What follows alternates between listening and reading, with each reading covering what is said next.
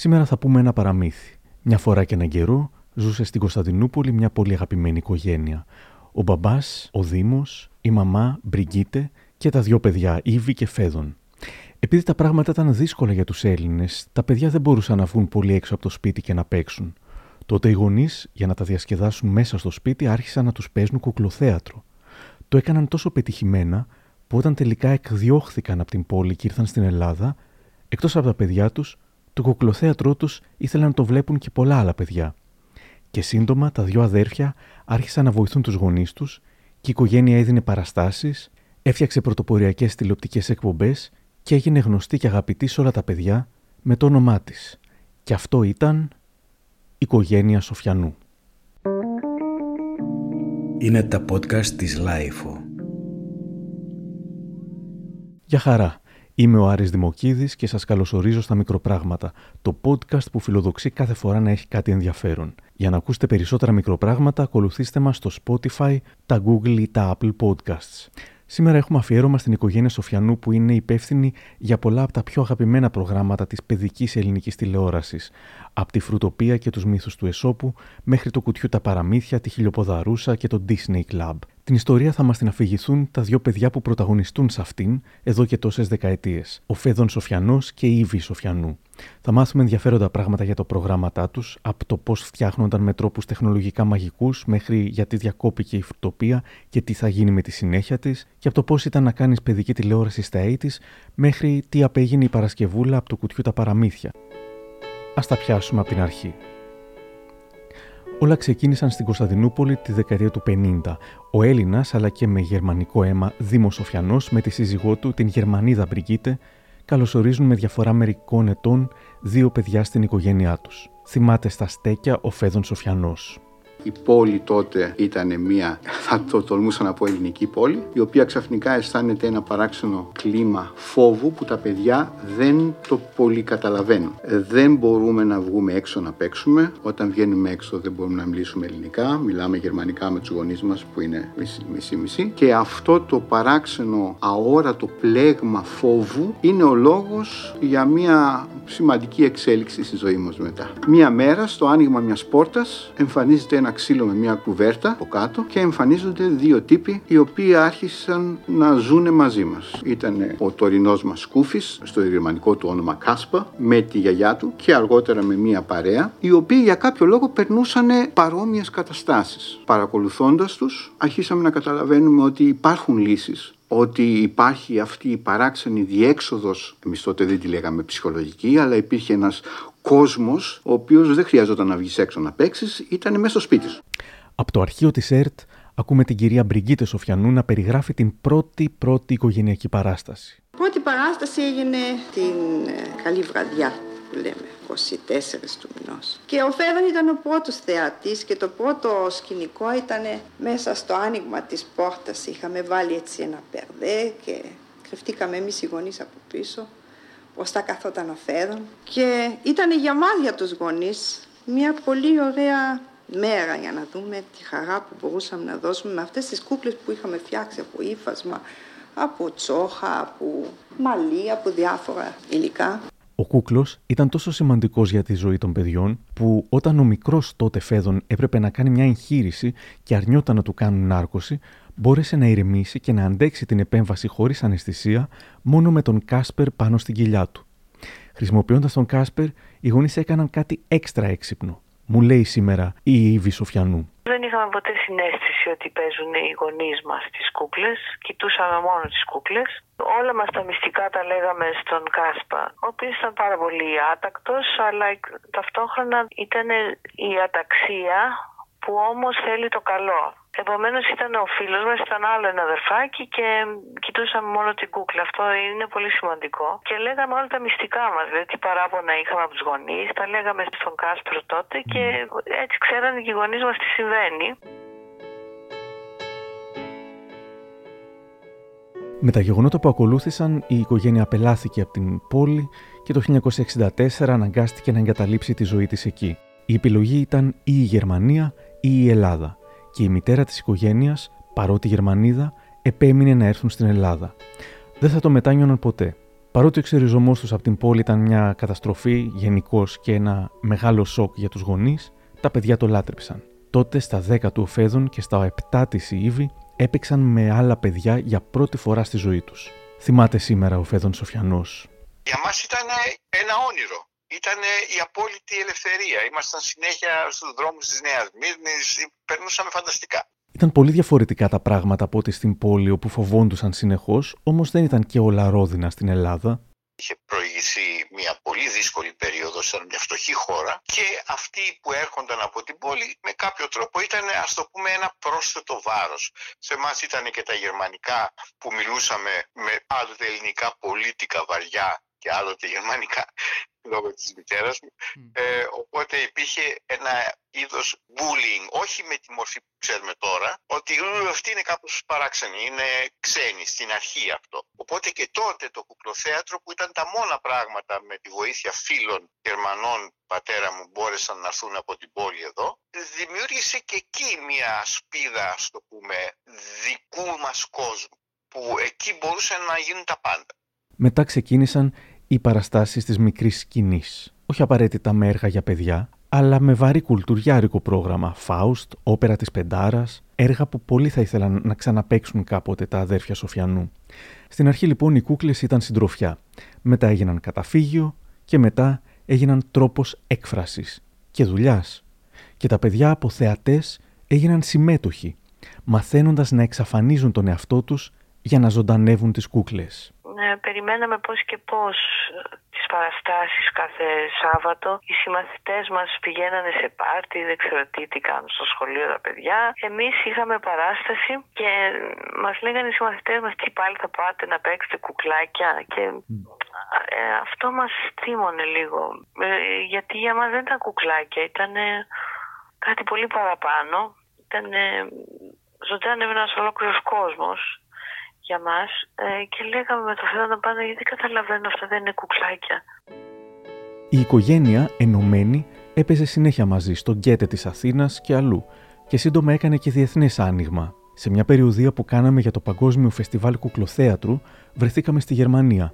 Είχε θυμηθεί το 2010 στο Τραλαλά ο Φέδων Σοφιανός. Εκεί τους έκανε εντύπωση που μια οικογένεια, ελληνικά επωνομαζόμενη, οικογένεια Σοφιανού, έπαιζε στα γερμανικά το κλασικό έργο του Φάουστ, η πρώτη επαφή με την τηλεόραση ήρθε σε αυτό το φεστιβάλ, όταν ήρθε ένας από τους μεγαλύτερους σταθμούς της κολονίας να καταγράψει σαν ντοκιμαντέρ αυτή την κουφή οικογένεια με τους θεωρούμενους ως μικρότερους κουκλοπαίκτες στον κόσμο. 11 ήταν η Ήβη, 14 ο Φέδων. Αργότερα, λέει ο Φέδων, αυτό το υλικό προφανώς το είδαν και αλλού και μας έγινε η πρόταση να συνεργαστούμε με την γερμανική τηλεόραση, στην οποία και ξεκινήσαμε.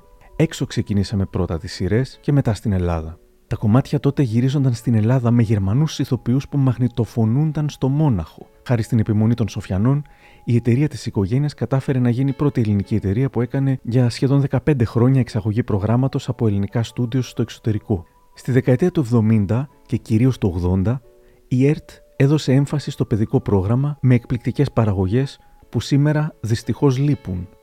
Θυμάται σήμερα ο Φέδων. Τότε στην τηλεόραση είχαμε διευθυντή, μου φαίνεται τον κύριο Χόρν, δεν θυμάμαι, αλλά σίγουρα ήταν ο κύριος Μανθούλης και ο κύριος Μεσθενέος. Από ό,τι έμαθα εκ των υστέρων, γνώριζαν την πορεία μας εκτός τηλεόρασης, γιατί κάναμε διάφορες, είχαμε κάνει διάφορες περιοδίες στην Ευρώπη. Είχε δηλαδή ήδη ένα πρεστίζι ομάδα και κάποια στιγμή η κυρία Σοφιανού, η μητέρα μου, πήγε και τους ρώτησε αν τους ενδιαφέρει να κάναμε μία, μία σειρά από παιδικές εκπομπές. Αυτό ήταν το 1975 και κάναμε μία χριστουγεννιάτικη εκπομπή τότε. Η δουλειά στην τηλεόραση, ειδικά στη γερμανική και λόγω των υψηλών στάνταρ και απαιτήσεών της, απορρόφησε την οικογένεια από όσα έκανε τότε. Ο Φεδόν είχε σπουδάσει νομικά, η Ήβη ήταν θεολόγος, η μητέρα τους συγγραφέας.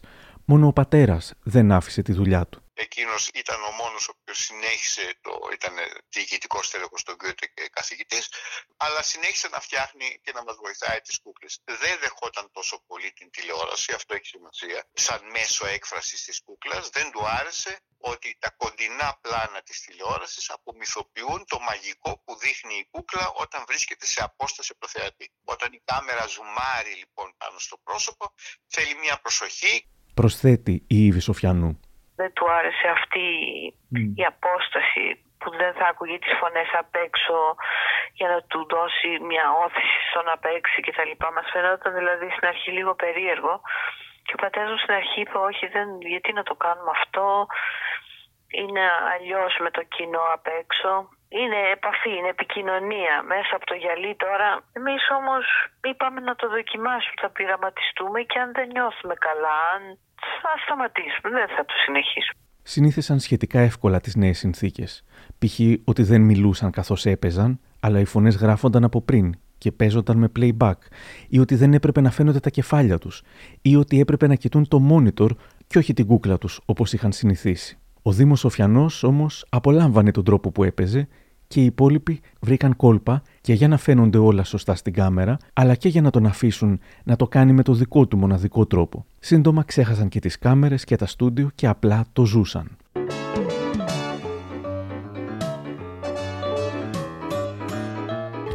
Αγάπησαν τελικά την παιδική τηλεόραση, αποδεχόμενοι τη μεγάλη ευθύνη που είχαν μπαίνοντας στα σπίτια των παιδιών να παρουσιάσουν περιεχόμενο ορθό από την άποψη της παιδοψυχολογίας αλλά και της αισθητικής. Δεν ήταν ο σκοπός τους τα νούμερα τηλεθέασης και μάλιστα εκείνη την περίοδο δεν γνώριζαν καν πόσο μεγάλες στάρ ήταν οι κούκλες τους και πόσο πετυχημένες οι εκπομπές. Η Ήβη Σοφιανού μου λέει σήμερα πως μόνο χάρη στα social media κατάλαβε πόσο επιδραστικά ήταν τα προγράμματά τους. Τότε τους έλεγαν καλά λόγια στη γειτονιά, Α, τι ωραία είναι σε εκπομπή, ερχόταν ίσως κάποια γράμματα τηλεθεατών και αυτό ήταν. Που σημαίνει και σε συνδυασμό με την έλλειψη ανταγωνισμού, δύο κανάλια είχαμε όλα και όλα και μόνο το ένα έπαιζε παιδικό πρόγραμμα ανα πάσα στιγμή, πως δεν υπήρχε άγχος για τα νούμερα, μόνο για την ποιότητα του προγράμματος. Μεγάλο ρόλο σε αυτό έπαιξε ο παραμυθάς Νίκος Πιλάβιο, που είχε την ευθύνη για την κατάρτιση του παιδικού προγράμματος της ΕΡΤ. Αυτός επέλεγε τα προγράμματα όχι μόνο της οικογένειας Σοφιανού, αλλά και του έτερου οραματιστή Κώστα Λαδόπουλου. Πώς θυμούνται σήμερα οι Σοφιανοί τον Πιλάβιο, Αχ, ήταν, ήταν τόσο εργατικός ο Νίκος ο Πιλάβιος. Τόσο... πιστεύω ότι όλη την ημέρα ο άνθρωπος αυτός είτε στην ΕΡΤ ή στο σπίτι του θα σκεφτόταν και δούλευε. Προσθέτει ο Φέδων. Ο Νίκος ο, ο, Νίκος ο Πιλάβιος ήταν ένας τρελός, ένας τρελός με όραμα. Αλλά υπήρχε και η κοινωνία που ήταν δεκτική σε αυτό. Ε, it takes two to tango. Ήμασταν και πιο αγνοί σαν άνθρωποι όλοι. Ήμασταν δεκτικοί σε αυτό. Ήμασταν ανοιχτοί στη φαντασία. Τώρα επιλέγουμε yes, no, cancel. Δεν γίνεται και διαφορετικά. Αλλά σκεφτείτε πόσα πράγματα πετσοκόβονται με αυτό το yes, no, cancel. Με το τέλος της δεκαετίας του 80, άντε και του 90, η τηλεόραση δυστυχώς σταμάτησε να νοιάζεται για το πρωτότυπο ελληνικό παιδικό πρόγραμμα. Κλείνουμε ένα πληθυσμό, είναι περίπου το 18% του ελληνικού πληθυσμού, στο σπίτι μαζί με τους ενήλικες. Αναγκαστικά σε μια οθόνη. Έχουμε άπειρα κανάλια και κανένα, μα κανένα, δεν παράγει ένα λεπτό αμυγός ελληνικού παιδικού προγράμματος. Ούτε ένα λεπτό. Πριν όμως φτάσουμε στην εποχή του Yes, No, Cancel, η ελληνική τηλεόραση γέμισε με φαντασία και οι Σοφιανοί έβαλαν όχι απλά ένα λιθαράκι, αλλά ολόκληρα οικοδομήματα. Π.χ. τα παραμύθια του Ευγένιου Χρυσοβελώνη, με τον Σταύρο Ξενίδη που έπαιζε τον κουκλοπέχτη. Σκοπός της εκπομπής ήταν να μάθουν τα παιδιά πώς φτιάχνονται οι κούκλες για το κουκλοθέατρο και μετά παρουσίαζε και παραστάσεις με αυτές τις κούκλες. Εκτός από τον Σταύρο Ξενίδη έπαιζαν ο Φέδων Σοφιανός, ο Ευγένιο Χρυσοβελώνης, η μικρή Τζόι Σεβίδη, ω το κοριτσάκι που πήγαινε να ακούσει την εκάστοτε ιστορία και ο μικρός Δημήτρης Τάρλοου, ω το αγοράκι που πήγαινε να ακούσει την ιστορία. Μάλιστα η εκπομπή είχε και φυλάδια με τις οδηγίες που τότε στέλνονταν δωρεάν σε σχολεία και αλλού. Από την εκπομπή αυτή πραγματοποιήθηκαν αρκετές παραστάσεις κουκλοθέατρου σε όλη την Ελλάδα από πολλές τάξεις. Το αγαπημένο μου παιδικό τηλεπαιχνίδι λεγόταν Στούντιο Φούσκι. Είχε τη σωστή δοσολογία παιδαγωγικής και ψυχαγωγικής αξίας. Θυμάμαι μάλιστα πως έστελνα και γράμματα και είχα μεγάλη αγωνία να κερδίσω κάποτε, αλλά δεν. Έτσι κι αλλιώς τελειώνουμε και θα πάμε όλοι για διακοπές, αλλά μου φαίνεται ότι θα σταματήσω από αυτή τη φορά. Τι κοιτάς; Κοιτάω, είμαι εγώ. Είμαι εγώ. Μάλλον. Είναι εδώ. Ποιος; Εσύ. Αυτό εδώ είναι εδώ. Είναι εδώ. Αυτό είναι εδώ. Είναι εγώ εδώ. είμαι εδώ. Ναι. Τι διακοπές μου λες εσύ; Ε, όλο και κάποιος λείπει. Ελπίζω να μην βοηθήσετε σήμερα. Τι είναι έτσι. αυτά; Αυτά είναι τα ονόματα. Ο Γιώργος και η Καρολίνα. Θα Ποιος παίξουν. είναι ο Γιώργος και η Ο Καρολίνα; Γιώργο είναι εκεί και η Καρολίνα είναι εδώ. Και εσείς μπορείτε να φύγετε τώρα γιατί έχουν να κάνουν παιχνίδι. Να μην μιλήσουμε κι άλλο. Όχι. Λοιπόν, γεια σας. Στο επόμενο. Στο επόμενο. Γεια Τέλος σας. πάντων τη συμβολικότητα του παιδιού. Την έχω, την έχω εξηγήσει. Ναι, λοιπόν. Πάμε να βρούμε Αντίο. την Καρολίνα. Αντίο. Πάμε. Λοιπόν, κάθε φορά τα ίδια. Άλλη αξέχαστη επιτυχία των Σοφιανών ήταν η μύθη του Εσώπου. Επειδή η μύθη του Εσώπου είναι σύντομη και η εκπομπή έπρεπε να κρατάει 25 με 30 λεπτά, η Σοφιανού επινόησε στο σενάριο την Ευτέρπη την Κουκουβάγια και τον κάπως πιο αφελή Παπαγάλο, τον Θρασίβουλο, που συζητούσαν μετά το μύθο. Για την Ευτέρπη, η Ήβη Σοφιανού είχε σκεφτεί τη Σαφόνο Ταρά και την Άννα Παναγιοτοπούλου. Για τον Παπαγάλο σκέφτηκε κατευθείαν τον Θήμιο Καρακατσάνη. Πήγα σε, σε όλους, ο Καρακατσάνης είδε τα κείμενα και ήθελε να κάνει όλους τους ρόλους. Του είπα ότι εμένα με οδήγησε όμως η φωνή της ε, Κουκουβάγιας καθώς έγραφα στην κυρία Παναγιωτοπούλου ή στην Σαφώνοταρα η οποία είμαστε πολύ μεγάλη ηλικία και δεν μπορούσε να έρχεται στο στούντιο κτλ. Και, και του είπα του κυρίου Καρακατσάνη που τον θαύμαζα απεριόριστα. Είχα δει όλες του τις ε, παραστάσεις και δεν ξέρω, ενώ ε, στενοχωρέθηκε μου είπε τότε, όχι θέλω να τα κάνω όλα, δεν γίνεται αυτό. Mm. Και κατέληξε στον κύριο Πιατά, τον οποίο και εκείνον δεν γνώριζα και την κυρία Παναγιωτοπούλου δεν γνώριζα, η οποία πήγα στο θέατρό της, έκανα πολύ κόπο τότε. Ε, πήγα εκεί με τα κείμενα, ήταν στάρι η γυναίκα αυτή Της λέω, εγώ είμαι κουκλοπέκτρια, κάνω αυτό και αυτό. Πολύ ευγενής η γυναίκα. Μου λέει, ξέρετε, υπάρχουν άλλοι συνάδελφοι που θα χαιρότησα να το κάνουν. Έχω τόση πολλή δουλειά. Λέω, το καταλαβαίνω, τι να κάνω. Τη φωνή σας άκουγα στο μυαλό μου όταν έγραφε. Μου λέει η καημένη, εντάξει, αφήστε μου το κείμενο. Ε, στο τέλος ελάτε και θα έχω σκεφτεί κάποιον. Και όταν στο τέλος της παράστασης πήγα να τη δω, νομίζω έπαιζε το σώσε τότε, μου λέει, μου άρεσε πάρα πολύ το κείμενο, θα το κάνω. Και χάρηκα τόσο πολύ, πήρα κουράγιο. Πήγα μετά στον κύριο Πιατά, στον Δημήτρη, τον δέχτηκε, τον κύριο Ξενίδη, τον κύριο Μητρούση. Δηλαδή εκεί μπήκανε τα ονόματα τα οποία δέχτηκαν να μπουν στους μύθους του Εσώπου με τους οποίους γίναμε τόσο φίλοι, τόσο το διασκεδάσαμε, τόσο ωραία ήτανε στις ηχογραφήσεις και τόσο αστεία το τι γέλιο κάναμε που αυτοί όλοι, αν ε, θυμάστε μετά, υπήρχαν και στη φρουτοπία. Είναι μια πόλη μακρινή, μια πολιτεία φανταστική όπου ζουν μόνο φρούτα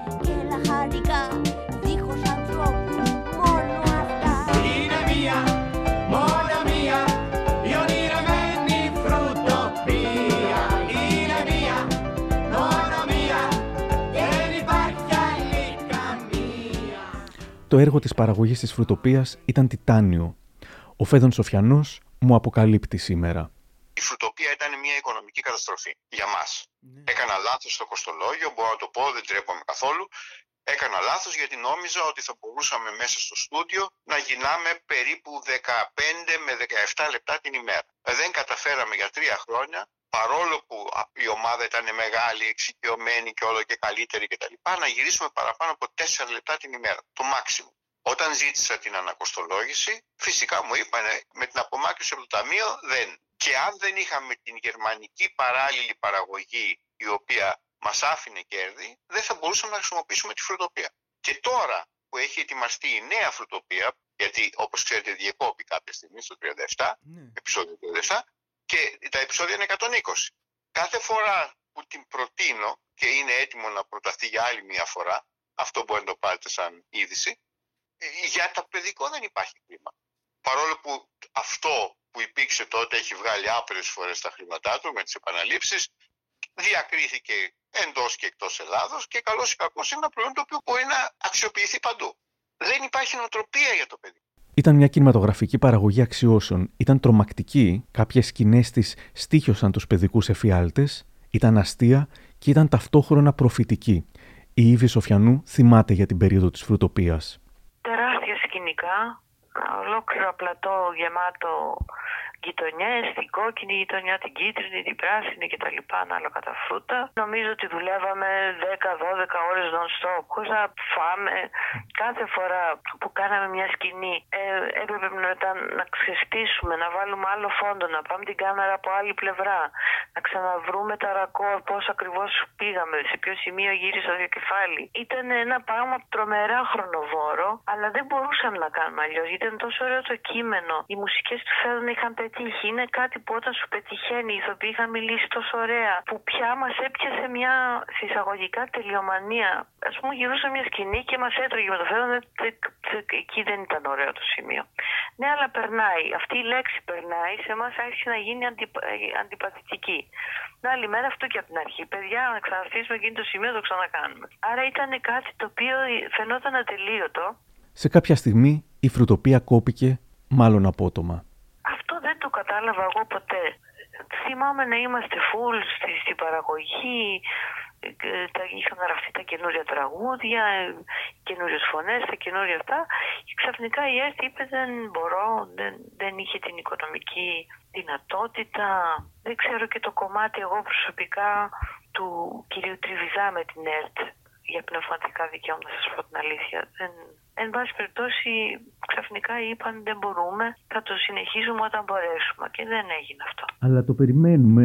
Ξέρω και εμείς τους το λέμε συνέχεια, αλλά δεν ξέρουμε γιατί και ο κύριος Τριβιζάς, δηλαδή έκανε ο Φέρνας πολλές κρούσεις τελευταία, ό, όλα αυτά τα χρόνια. Με όλες τις κυβερνήσεις και όλοι το αγαπούν πάρα πολύ. Δεν μπορώ να πω. Αλλά είναι ένα ακριβό πρόγραμμα. Εμείς τότε το πληρώσαμε την τσέπη μας. Τώρα δεν μπορούμε να το κάνουμε αυτό μετά από 12 χρόνια οικονομική κρίση. Οι καλλιτέχνες έχουμε διαλυθεί. Καθώς περιμένουμε από την ΕΡΤ να παραγγείλει επιτέλους τη συνέχεια της φρουτοπίας, συνεχίζουμε να σιγομουρμουρίζουμε το τραγούδι της, το τραγουδούν η Ήβη και ο Φέδων, στη μουσική του δεύτερου. Τα κολοκύθια δυνατά είναι μία, μόνο μία Η ονειρεμένη φρουτοπία είναι μία Πώς το έγραψε όμως ο Φέδων, Ε, ήρθε ένας στίχος από τον Ευγένιο, πήρα τη κιθάρα μου και βγήκε. Όπως και στους τίτλους του, του κουτί τα παραμύθια, ε, έχεις ένα στίχο μπροστά σου και, κα- ή έχεις το πιάνο ή έχεις το, την κιθάρα και κουπανάς εκεί πέρα και ξαφνικά ακούς κάτι και λες «Α, αυτό πάει». Και είχα την τύχη να λειτουργήσουν στα, στα περισσότερα είτε ελληνικά ή γερμανικά κάπως έτσι βγήκαν. Δεν έκατσα ποτέ ας πούμε να, να το πιάσω αρμονικά ή οτιδήποτε. Ήτανε πώς το βλέπω σαν εικόνα όταν θα γίνει με κούκλες και πώς αισθάνομαι το ρυθμό που βγαίνει από το τραγούδι, από το στίχο. Και τώρα του κουτιού τα παραμύθια. Η Ήβη Σοφιανού τα εμπνεύστηκε από τον εαυτό της ως παιδί. Τα βράδια ήθελε να διαβάσει βιβλία, αλλά η αυστηρή πειθαρχία του σπιτιού δεν της το επέτρεπε. Το φως έκλεινε και τα παιδιά έπρεπε να κοιμηθούν. Όμως τα δύο αδέρφια είχαν βρει το κόλπο. Με έναν φακό και αθόρυβα διάβαζαν στα κρυφά τη συνέχεια των βιβλίων τους. Σκέφτηκα λοιπόν να είμαι κάποιος που μπορεί ε, τη νύχτα όταν του λέει η μαμά του καλή νύχτα Παρασκευούλα και φρόνημα που είναι η δική μου φωνή Καληνύχτα Παρασκευούλα και φρόνημα. να μπορώ εγώ να, να ζω μέσα στο παραμύθι πριν πάω για ύπνο ακόμα, να, να το απολαύσω λίγο. Και έτσι σκέφτηκα ένα άστρο που πέφτει, που κάνεις μια ευχή, που πάντοτε μικρή το έκανα επίσης και έβγαζα ένα κουτί από κάτω και το έγραψα. Και έβαλα μέσα τους μουσικούς, γιατί μου αρέσει πολύ η μουσική, τραγουδούσαμε πάνω με το φέρνα συνέχεια μαζί και αυτά, που οι οποίοι και διηγούνται και τραγουδούν κομμάτια από ένα παραμύθι. Το οποίο παραμύθι θα το έβλεπε στο καπάκι του κουτιού. Επιλέξαμε τους δύο Παύλους, έτσι έτυχε τον Κοτογεννίδη και τον Χαϊκάλη, γιατί είχαμε δει από την φρουτοπία ότι τραγουδούν καλά. Αδίεση ο πιόγκος Το ρούχλα συνέλα Ο Σεβαστιανός διηγείται στη γραμμή του ΣΥ Και στο μη τραγουδάει παραμύθια η μελιά. Του κουτιού τα παραμύθια, άσχετα από το τέλειο περιεχόμενό του, ήταν για την εποχή του ένα ασύλληπτο τεχνολογικό πείραμα και επίτευγμα. Οι Σοφιανοί ήταν οι πρώτοι στην Ελλάδα που χρησιμοποίησαν το Blue Box, νυν Green Box, έχοντας πέντε στρώσεις διαφορετικής τεχνολογίας, τη μία πάνω στην άλλη. Αδίεση ο πιόγκος Το ρούχλας συνέλα Ο Σεβαστιανός διηγείται στη γραμμή του ΣΥ Και στο μη Τραγουδάει παραμύθια η μελιά. Και στο μη Τραγουδάει παραμύθια η μελιά. Και στο μη Τραγουδάει παραμύθια η μελιά. Την παράσταση όμως έκλεβε η Παρασκευούλα. Στη γειτονιά μας ε, υπήρχε ένα καθαριστήριο, τώρα έκλεισε, που είχαν ένα κοριτσάκι, την Παρασκευούλα. βλέπουμε ένα κοριτσάκι πάρα πολύ ζωηρό και χαρούμενο να παίζει στο δρόμο μαζί με άλλα παιδιά. Από το παράθυρό μου την έβλεπα από το μπαλκόνι που έπαιζε κάτω, ήταν αντίθεση με τα γυαλάκια της. Είχε αυτά τα πατομπούκαλα, είναι η γνωστή Παρασκευούλα. Ένα πολύ δυναμικό παιδί, από αυτά τα, τα αληθινά παιδιά. Επιλέξαμε ένα παιδί το οποίο δεν έμπαινε στο κλισέ ε, μπιμπιμπό και μπάρμπι, ε, ξανθά μαλά κτλ. Ένα κανονικό παιδί που είναι ζωντανό. Λέω να, γιατί και εγώ φοράω γυαλιά, λέω να, περίπου αυτό το παιδάκι θέλω. Πήγα στη μητέρα της, της εξήγησα τι γράφω και αν θα είχε αντίρρηση και μου λέει σου έχω εμπιστοσύνη τόσα χρόνια γείτονες και αυτά. Κανονίσαμε τις ώρες που θα μπορούσε το παιδί να μην επιβαρυνθεί από το σχολείο του και αυτά.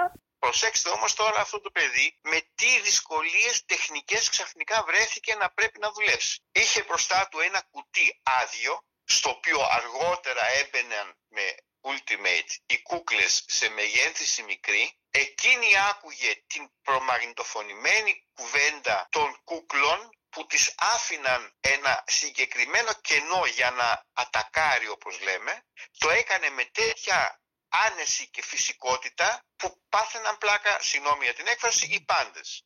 Και μετά έβλεπε ένα ας πούμε άσπρο κομμάτι το άνοιγμα του βιβλίου το εσόφυλλο που εκεί πάλι υπήρχαν δύο layers οι ηθοποιοί σε διάφορες μακέτες σκηνικών ήταν δηλαδή πέντε διαφορετικές εγγραφές. Τι απέγινε τελικά η Παρασκευούλα, λέει ο Φέδων. Ζούμε στο ίδιο σπίτι ακόμα και τώρα ας πούμε η Παρασκευή είναι δύο ώρες πάνω από το δικό μας. Είναι μια χαρά. Ένας γλυκύτατος άνθρωπος όπως ήταν ένα γλυκάτο, ένας ζωηρός, καλός άνθρωπος σήμερα και ένα πάρα πάρα πολύ χαρούμενο, ζωηρό παιδί τότε. Και η Ήβη προσθέτει. Ε, είναι το ίδιο καλό παιδί, μάλαμα, το ίδιο καλό παιδί. Και έμαθα ότι έγινε βοηθός φαρμακοποιού και όχι ηθοποιός.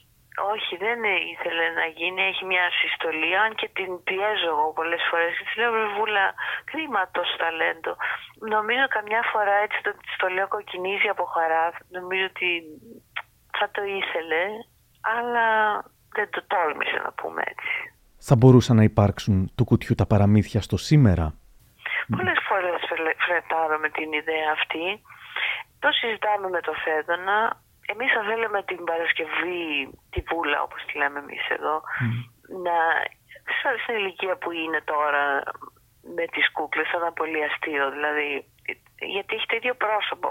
Ε, είναι πολύ αστείο. Σε λίγο πιο μεγάλο, εντάξει, μεγαλύτερη ηλικία, αλλά δεν ξέρω αν το θέλει.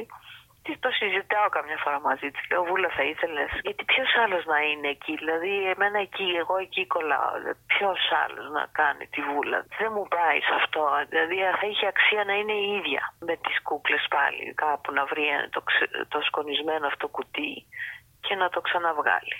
Και να είναι πλέον τα προβλήματα, τα παραμύθια της δικής μας εποχής, τα οποία είναι παραμύθια, είναι εφιάλτες, δεν ξέρω.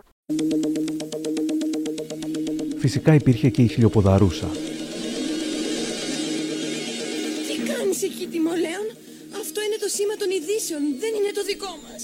Μα, και τι γυρεύουν εδώ οι ειδήσεις; Άσε τα λόγια, το σήμα, βάλε γρήγορα το σήμα μας. Ναι, ναι. Κάπου εδώ το είχα. Πού; Να εδώ.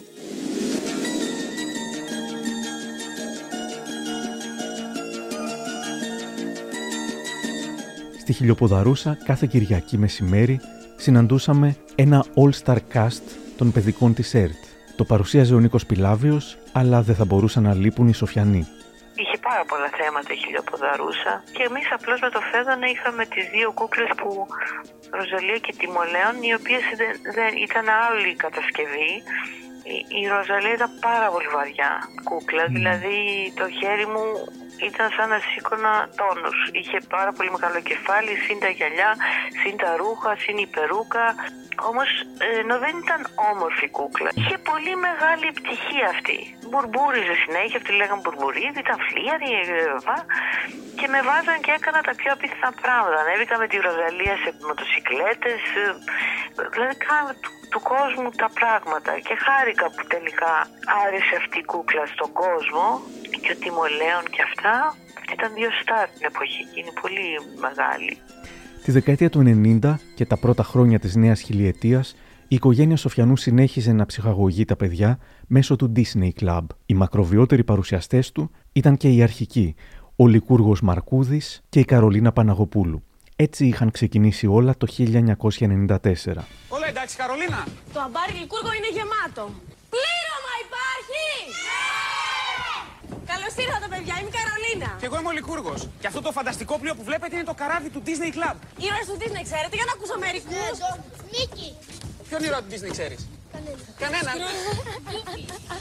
Δυστυχώς δεν έμαθα τι απέγινε η Καρολίνα Παναγοπούλου και διαβάζω ότι έχει αποσυρθεί από τα φώτα της δημοσιότητας. Όμως ο Λικούργος Μαρκούδης έγινε διευθυντής αργότερα στον ραδιοφωνικό σταθμό της Πυραϊκής Εκκλησίας και είχε δηλώσει σε συνέντευξή του. Είμαι χριστιανός Ορθόδοξος και αυτό από μόνο του είναι αρκετό. Η σχέση μου με την Εκκλησία υπήρχε από τα παιδικά μου χρόνια και δεν άλλαξε ούτε όσο ήμουν στην τηλεόραση ούτε στη συνέχεια. Συζητήθηκε πολύ μετά από συνέντευξή του στο εκκλησιαστικό κανάλι 4Ε, όπου μιλώντας για το μεταναστευτικό είχε υποστηρίξει πως οι άνθρωποι που βαφτίζονταν πρόσφυγες από τη Συρία στην πραγματικότητα δεν ήταν. Εγώ δυστυχώς έχω προσωπική εμπειρία. Γιατί έμεινα 10 μέρες στη Μυτιλίνη αρχές Σεπτεμβρίου. Μάλιστα. Και είδα από κοντά αυτό που δεν δείχνουν τα κανάλια. Και επειδή δεν θα με βγάλει εμένα κανένας τρελό, τα βιντεοσκόπησα και τα έχω στο δικό μου προσωπικό αρχείο για μελλοντική χρήση στις μελλοντικές γενιές. Αυτά που έζησα εγώ τα κατέγραψα. Δεν θα τα δείξω πουθενά. Απλά θέλω να υπάρχουν. Δεν γίνονται αυτά τα πράγματα έτσι όπως μας τα παρουσιάζουν. Η οικογένεια Σοφιανού δεν απευθυνόταν πάντα σε παιδιά. Στα πρώτα χρόνια του Αντένα, το καθημερινό ψαροκοστούλα αγάπη μου, το έβλεπα κάθε βράδυ μετά το δελτίο ειδήσεων με τον Τέρεν Κουίκ, σατήριζε την επικαιρότητα με τρόπο δεικτικό και απολαυστικό. Μη χάσετε το σκουλίκι, την αυθεντική εφημερίδα του αύριο. Διαβάστε σκουλίκι, τη φυλάδα που κοιτάζει μόνο το συμφέρον σας. Γι' αυτό και είναι η πιο φτηνή στο είδος της. Σήμερα η Ήβη Σοφιανού, που έγραφε τα κείμενα της Ψαροκοστούλας μαζί με τον Γιάννη Καλαμίτσι, μου λέει πως ποτέ δεν είχαν δεχτεί καμία απολύτως παρέμβαση από το μήνυμα Κυριακού στο ποιους πολιτικούς θα σατηρήσουν ή όχι. Μόνο μία φορά μας πήρε ο άνθρωπος τηλέφωνο και μας είπε: Πέθανε ο Τρίτσι. Αν έχετε κάτι με Τρίτσι μέσα, βγάλτε το. Και όντως είχαμε με ένα μικρό σκετσάκι και του λέμε: Ναι, αλλά θα βγούμε. Δεν έχω κάτι τώρα στα γρήγορα που μου το λες 5 η ώρα τι, τι θα κάνουμε. Δεν πειράζει, έχουμε πολλή διαφήμιση κτλ. Με την πολιτική σάτυρα θα ασχολούνταν και δύο δεκαετίες αργότερα, με το ΚΡΑ στην τηλεόραση του Sky. Υπάρχουν όμως και άλλα πολλά προγράμματα που έκαναν μέσα στα χρόνια. Από το φραπεδιά με μαρμελάδα μέχρι το κουκλομέγαλι και πολυσπόρια. Αναρωτιέμαι πάντως, πώς ήταν να δουλεύει η οικογένεια όλοι μαζί για τόσα χρόνια; Μου λένε πως ο πατέρας τους ήταν ας πούμε ο αρχηγός, αλλά κατά τα άλλα υπήρχε πλήρης ισότητα και καταμερισμός της εργασίας. Ξέραμε ότι κείμενα γράφει η μητέρα μου, η αδερφή μου, ο πατέρας μου και εγώ κάνουμε γλυπτική, κοστούμια κάνει η μητέρα μου, μουσική γράφω εγώ. Είναι στιγμές που σε ενώνουν πάρα πολύ και όταν τελείωνε αυτό αγκαλιαζόμασταν στην αρχή πριν, πριν ξεκινήσει είχαμε όλοι τράκτη που η καρδιά μας πάρα πολύ ε, αγκαλιαζόμασταν, κοιτούσαμε πολύ ένας τον άλλον και όταν τελείωνε φεύγαμε μαζί κουρασμένοι, σιωπηλοί, αλλά πολύ γεμάτοι. Ότι κάναμε κάτι μαζί, ότι είμαστε μαζί. Πώς άντεχαν όμως να είναι συνέχεια μαζί και στη δουλειά και στο σπίτι, πού οφείλεται το ότι δεν τρελάθηκαν ή δεν μίσησαν ο ένας τον άλλον; Οφείλεται ένα στο είχαμε πάντα αυτόν τον καταμερισμό εργασίας και το δεύτερο είναι ότι εκτός εργασίας, παρόλο που μένουμε στους ίδιους χώρους, έχει ο καθένας το δικό του κόσμο. Δηλαδή ο καθένας ασχολείται με τα δικά του, βλεπόμαστε, χαιρόμαστε, δουλεύουμε, όταν δουλεύουμε μαζί δεν είμαστε οικογένεια. Όταν δουλεύουμε μαζί είμαστε τέσσερις επαγγελματίες. Ε, δεν υπάρχει δικαιολογία για τυχόν ελλείψεις στην απόδοση κλείνουμε τα μάτια επειδή ξέρω εγώ το, ε, το έκανε ο Φέδων που είναι ο αδερφός μου ή το έκανε η Ήβη. Όχι. Αλλά προϋποθέτει βέβαια στον προσωπικό σου χώρο ε, να μπορείς να κάνεις τα δικά σου. Δεν υπήρχαν όμως εντάσεις. Είναι πολύ οικία η σχέση γονιών παιδιών, έτσι.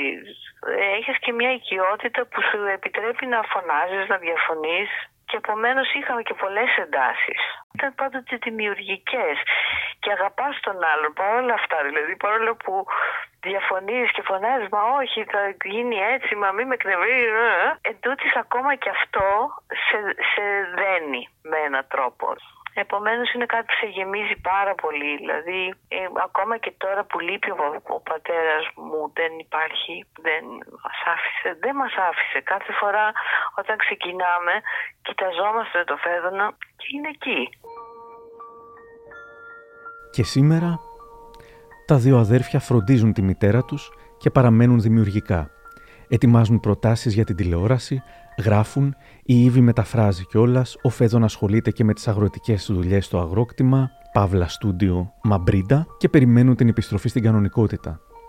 Πώς φτιάχτηκε ο πολυχώρος Μαμπρίντα; Η Φρουτοπία ήθελε άπειρο χώρο για σκηνικά, δεν είχαν που να τα βάλουν, βρέθηκε ένα χρεοκοπημένο χειροστάσιο ανάμεσα σε δύο σκουπιδότοπους κάπου στο κοροπή, ήταν φτηνό και αγοράστηκε. Και εκεί που ήταν παλιά τα γουρούνια, μπήκαν τα σκηνικά. Μια πυρκαγιά και μια έξωση λόγω ιδιοχρησίας στο στούντιο στο οποίο γύριζαν τότε το Disney Club τη δεκαετία του 90, τους ανάγκασαν να αναζητήσουν νέο στούντιο. Τότε η κυρία Μπριγκίτε είπε: Ωραία, θα πάμε στο χειροστάσιο. Τα δύο αδέρφια τάχασαν, γιατί το χειροστάσιο ήταν κρανίου τόπος. Σε μερικούς μήνες όμως η κυρία Μπριγκίτε τα κατάφερε και φτιάχτηκε ένα άψογο στούντιο που πέρασε και από την έγκριση των ασφαλιστικών εταιριών. Η Disney ήταν πολύ αυστηρή στις προδιαγραφές της και δεν θα επέτρεπε να γίνουν αλλιώς γυρίσματα με την παρουσία παιδιών. Και έτσι ξεκινήσαν τα γυρίσματα στο Μαμπρίντα και το Μαμπρίντα σημαίνει το Mama Brigitte did it all. Έτσι το βάφτισε ο τότε προϊστάμενός μας στη Disney γιατί ήταν πραγματικά άθλος και επειδή ο χώρος σιγά σιγά άρχισε να διαμορφώνεται και να γίνεται όλο και πιο ωραίος και άρχισαν να γίνονται συναυλίες, άρχισαν να γίνονται εκθέσεις και κάποιοι θεώρησαν ότι έχουμε χώρο και άρχισαν να μας αφήνουν διάφορα ζωντανά. Φτάσαμε κάποια στιγμή να έχουμε 42 σκυλιά. Ε, αργότερα μας άφηναν ε, ζώα τα οποία αν δεν έβρισκαν καταφύγιο θα πήγαιναν σε άσχημη πορεία, άλογα, γαϊδουρία κτλ. Και έτσι σιγά σιγά απέκτησε και την πτυχή του αγροτικού και είναι το πιο όμορφο σχολείο που μπορεί να ζήσει κανείς. Καταλαβαίνει πόσο άχρηστος και περιττός είναι όταν αφήνει τη φύση να μιλήσει μόνη της. Εγώ ευγνωμονώ δηλαδή και αυτήν την αναποδιά, ότι κάει και αυτό στην αρχή, ε, διότι ουσιαστικά μας έφερε σε μια κατάσταση η οποία να παρακολουθούμε πώς η φύση είναι όμορφη και πώς τα βρίσκει μόνη της. Και εσύ απλώς υπηρετείς και θαυμάζεις αυτό. Ο πολυχώρος Μαμπρίντα της οικογένειας Σοφιανού αποτελείται από τηλεοπτικά πλατό, στούντιο ήχου και μεταγλώτησης, χώρο μοντάζ, ένα θέατρο 90 θέσεων για παραστάσεις κουκλοθέατρου, έκθεση κούκλας, εκεί είναι σχεδόν ολόκληρη η φρουτοπία, χώρο για συναυλίες, εκδηλώσεις και παρουσιάσεις, πισίνα και στάβλους με άλογα. Είναι ένας παράδεισος δημιουργικότητας. Καθόλου άσχημα για μια οικογένεια που τη δεκαετία του 60 ξεριζώθηκε από το σπίτι και την πόλη της, χάνοντας σχεδόν όλα τις τα υπάρχοντα. Η παραμυθένια διαδρομή τους στο χώρο και το χρόνο, ο τρόπος που κατόρθωσαν να κάνουν όλοι όλα αυτά που αγαπούν, προσφέροντας χαρά και γνώσεις σε τόσα παιδιά, είναι η σάξια των παραμυθιών που παρουσίαζαν στη σκηνή και την οθόνη. Και ζήσαν αυτοί καλά και εμείς καλύτερα. Κάπου εδώ τελειώσαμε. Για να ακούσετε περισσότερα μικροπράγματα, ακολουθήστε μας στο Spotify, τα Google ή τα Apple Podcasts. Για χαρά!